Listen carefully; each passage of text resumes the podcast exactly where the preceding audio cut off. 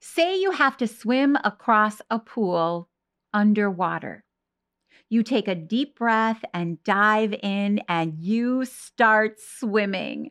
You start out strong. You tell yourself, I'm good. I got this. You swim gracefully across the pool, moving through the water with strength and determination. You can do this. You see the other side and you know you can get there. Each powerful stroke moves you closer to the other side to your end goal. And then halfway across the pool, you start to think, oh my gosh, I'm holding my breath and I'm underwater. What if I run out of air? What if I can't make it across the pool? What if I'm not strong enough? What if I need to breathe? People breathe. I'm not a fish. I don't need to just keep swimming. What the heck was I thinking? The more the air is restricted and not readily available, the more you start to think, I need it and I need it now.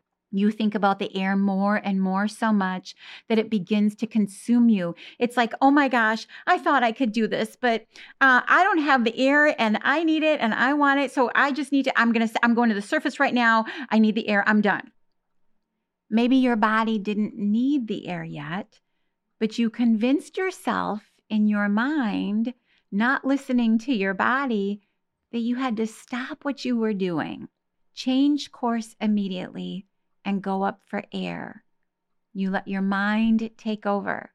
That thought of restriction, of not being able to have access to something immediately when you wanted that access, took over and won. So often, when I'm working with health coaching clients, I hear, Missy, I think about food all of the time. I think about all of the foods I love that are bad for me. I think about how much I'm eating. I obsess over cookies and coffee drinks. I try not to think about it, but it creeps back in and usually ends up with me feeling crummy and disappointed with my choices and how my mind and body feel. Why can't I just stop thinking about food? That's where we're going today, friends. Let's chat about reasons why we obsess over food and think about it all day, and more importantly, what we can do about it. Hello, friends. It's Missy, and this is my podcast. This is me at 50. Let's chat about what it looks like and feels like to go from your best life in your 40s to an even better life in your 50s while navigating hormones perimenopause, and menopause. Let's talk about finding balance over perfection, nourishing your body in the role nutrition plays, healthy movement, who you should surround yourself with, and why that matters. Anxiety, hot flashes, concentration, focus, sleep, cooking, relationships, and friends, all the things. This is me at 50. Now, before I move on, I want to make sure you're getting all of the best information because I love sharing. As a professional health coach, I'm passionate about educating and providing quality information with the goal of creating a healthier community. Be sure to check out the show notes and sign up for my Authentic Wellness mailing list. This is an awesome resource for recipes, upcoming events, and more great information on ways that you can create that healthy lifestyle you want. Just click on the link to sign up, or you can sign up by visiting my website, authenticwellness.net. And as a bonus, I'll send you an awesome freebie for joining my community of fun. So there's a difference between being full and being satisfied. You have food on the brain. Why? Well, for starters, maybe you're not getting enough to eat of the right stuff. You might think, no, no, I'm eating meals and snacks. But if you're using what the diet culture wants you to believe is enough, you're not actually giving your body enough substance, enough nutrients, enough energy. Maybe you're only thinking about quantity and calories and not enough about quality and nutrients. Think about it this way thinking of food is a hunger cue. It's not always just grumblings in your stomach. Thinking about food is kind of your body's way of saying, This is what I need. So I'm going to send you all kinds of thoughts about food so you give me what I need. Our bodies are really smart. So if you're constantly thinking about food all the time, it might be that you need more food. But there's a difference between being full and being satisfied. There's a difference between hitting a quantity calorie goal and fueling your body with the nutrients it needs or a quality goal. Now, you might be thinking, well, I feel full, but I'm still thinking about food, Missy. I still want more food. So here's an example. I hear this all the time. Missy, I discovered cauliflower rice. So I made a huge bowl of it. Look at this huge bowl of healthy goodness. They send me pictures. They get all excited. Look at my beautiful bowl of cauliflower rice, they say. And they eat the bowl of cauliflower rice and they feel very full and very proud of themselves. And then about 20 minutes later, they find themselves wandering into the kitchen and opening the freezer or the pantry looking for food that Ben and Jerry starts calling their name, and soon it's all they can think about. It's because they're physically full, but they aren't satisfied. Satisfied in the sense of their body doesn't have the macronutrients it needs for energy or for just showing up for life. So they had this awesome bowl of rice cauliflower, and their body was like, This is super great. I'm full. But hey, I still need some protein and healthy fats and more calories and actual fuel to function. Your body is saying, I need that. So I'm going to think about it because I need nutrients to function. That's the difference between being full and being satisfied. This is so important. It's not that you're failing or doing something wrong. You're just not listening to your body and giving it what it truly needs. Take that bowl of rice cauliflower and add some shrimp that you sauteed in olive oil and garlic, or chicken, steamed edamame, or carrots and broccoli. And now you have this bowl that has protein and carbohydrates and healthy fat, and you've given your body wonderful nutrients. You're pouring love and healthy goodness into you. You're fueling your body and satisfying your hunger with nutrients diet culture food lacks the substance your body needs. 100 calories of chicken and steamed broccoli looks very different than 100 calories of peanut M&Ms. You also might be eating something you don't really like. And this can be really common when you start introducing new foods or you start to try to eat healthier. You might not know what you like or how to prepare it in an appealing way. So it can be important to identify what do you find satisfying about the foods? Is it flavors, textures, color, ingredients, presentation? I love colorful plates of food. Food has an emotional component. It should feel satisfying, and there is an enjoyment factor. Once you acknowledge that and find ways to incorporate healthier options that satisfy and fuel your body adequately, it can help you stop thinking about food all the time. Number two, some foods are going to nourish our bodies more, and some foods are going to nourish our souls more, and we deserve both of them. We often label food as good or bad we put food into camps of, okay, this is the good foods list and this is the bad foods list.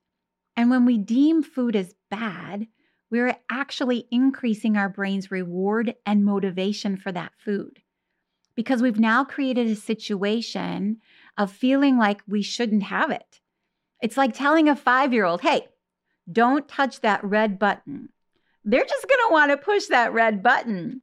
The same thing happens when we label food as good or bad. And then when you actually allow yourself to eat that bad food, that reward and motivation from your brain is actually heightened. So you're going to want to eat more of it. There's a psychological component to it. We've put it off limits. So we're like, oh my gosh, I better get as much as I can now because I'm not usually allowed to eat that food. People do this often before they do like a cleanse or a reset. They'll have like one last meal or one last supper. It's the last time I'm going to get this food for a while, so I'm going to squeeze in as much as I can now before I start my healthy lifestyle tomorrow and I can never have it again. Let's go back to the pool analogy. You're swimming from one end of the pool to the other, totally underwater, and you get to the other end. And in that very first instance, when you come up out of the water, when air is no longer restricted, what happens? You take the biggest deep breath in, the biggest breath you can fill your lungs with. Same thing happens with food that you've deemed bad or something you've restricted yourself from. If you're not allowing yourself to have them again, it's going to be a huge breath in. I'm going to take in a large amount and go overboard while I still can. I haven't had this in forever and I don't know when I'll get it again. So the go big or go home mentality takes over. We need to work on neutralizing food. We need to level the playing field and not give it the moral value of good or bad. Now, this doesn't mean that all food is the same because it's not. It's not the same nutritionally, satisfaction wise, it's not, enjoyment wise, it's not. Some foods are going to nourish our bodies more, and some foods are going to nourish our souls more. And we deserve both of them. When I go to a wedding, I always eat the cake. I refuse to be that person that goes to someone's special day, a day of celebration and love, and passes on the piece of cake because I'm worried about the calories. Nope. Give this girl the huge corner piece with as much frosting as possible. I mean, someone sampled a whole bunch of cakes to find the one that they wanted everyone to enjoy on their special day. And I'm there to celebrate their love. I'm there to celebrate new beginnings and happiness. And one piece of cake will not change the world if I choose to obsess over that cake. I've missed the whole point of the day. Do I eat cake every day? No. But because I know I'm going to enjoy it when I'm there, my mind lets go of the obsession of the sweet treat, and I'm able to fill my heart with all of the happiness of the day. The third reason you might be obsessing over food or can't stop thinking about it is because you might be using it as an emotional crutch. Sometimes I think we put a lot of pressure on the food that we eat to fix a lot of our issues. We put a lot of weight on food to fix these things, and we put food almost on this like pedestal, like it's going to be the ultimate fixer of things. Maybe the constant thinking about food is a way of avoiding thinking about your emotions, stress, anxiety, life situations. Your body begins to use food as the coping mechanism so that it's thinking about food instead of actually handling the things that are in play in your life. Essentially, you have to learn to cope with your emotions. It's important to eat the cookies and eat the cake, but it's so much more than that. To make peace with food in your body, it's about learning not to use food to cope. It's about feeling your feelings. Maybe you're thinking about food as a source of control because you feel everything is out of balance and you need to control something, so you use food as a coping mechanism. Maybe you're one of those people that says, I'm not an emotional eater, but maybe you use food restriction as a form of control. Perhaps you're restricting yourself emotionally because you're trying to control the food as a way to try to control other areas of your life. Finding balance and knowing that food is just simply food identifying healthier ways to manage your stress and life. That's the goal. Now, maybe your challenges are clearly one of those three things, or more likely, it's some combination of those three. Life ebbs and flows, as does your relationship and thoughts about food. Be patient with yourself, give yourself grace in the process. Now, it's important to note here that there's a big difference between being excited about food and fixating on food. You should be excited about food. Food is meant to be enjoyed. But there's a difference between being excited about food and fixating on it. It's about finding balance. In my coaching program, we focus a lot on finding balance over perfection. When you know you can allow treats and at the same time are nourishing your body with wonderful macronutrients, the fixation and the overthinking goes away. You make peace with the food and your body. So instead of focusing on what unhealthy foods do to you, try focusing on what they are doing for you. For example, when cookies call my name, and everyone knows this about me, I'm a sweets girl, I ask myself, what's really going on here? Am I just having a crappy day and trying to numb myself from painful emotions? Am I looking to escape from something that's overwhelming? Or perhaps I'm trying to punish myself for something that I've said or done that I feel bad about. This is a really easy way to start making the connection between my eating and my emotions. Maybe I didn't sleep well the night before because my mind was on overdrive about something going on in my life and my body is tired. And so my overthinking about sweets stems from my body needing energy or fueling. So instead of going for the coffee or candy or cookies, I think about other ways I can calm my mind, like going for a walk and getting some fresh air, giving my body awesome fuel, like a protein and nutrient dense meals, and an early to bed night so I can reset and rebalance my body and my brain. The key is to find balance. In my experience, emotional eaters tend to be overdoers in life, always on the go, putting everyone else's needs before their own, never slowing down long enough to catch their breath, let alone make time for themselves and actually having a healthy meal. Stress plays a role in elevated cortisol levels, and elevated cortisol levels increases appetite and causes our body to store fat instead of burn it. The more we fuel this vicious cycle of yick, the more we obsess over food and keep emotions tied to it. When you find ways to integrate self care, you start to move towards balance.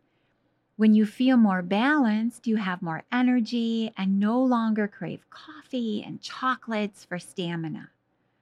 When we take time for ourselves, we actually increase our capacity to give to others without turning to food. Now, a key element of self care is changing ingrained habits that are driving your emotions and stress. For years, one of my worst habits was people pleasing. I lacked self esteem and was constantly chasing the atta girls, the number of likes on social media, the acknowledgement from others. As a people pleaser, I said yes to everything. Sure, I'll chair the committee. Happy to host that party. Of course, I'll do your job and my job. No problem. I was running around like a crazy person trying to please everyone. And they were never really as pleased as I planned on them being they didn't seem to actually appreciate my efforts or see all of the time and energy I had put into this thing that I took on. So not only was I burnt out, but I was also kind of resentful. And this created the perfect storm for another I deserve it binge. Changing this habit and learning how to say no when there was already too much on my plate was a game changer. It helped reduce my level of stress as well as my feelings of hunger and feeding my emotions. Now, the last key to overcoming emotional eating and constantly thinking about food is to surround yourself with a community of like minded, health conscious people. Temptations are all around us.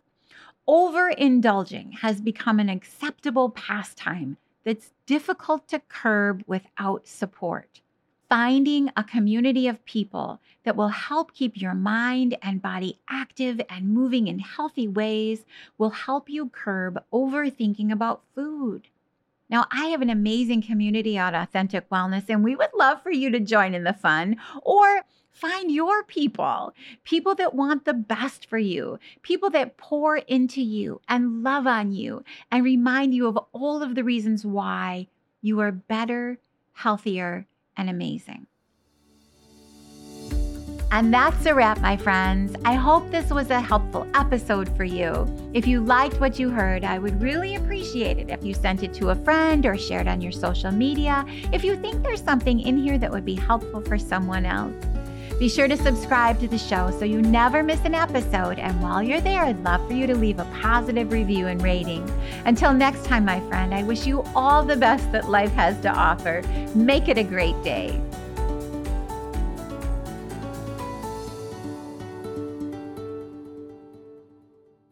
Today's episode is sponsored by Plantonic Cafe.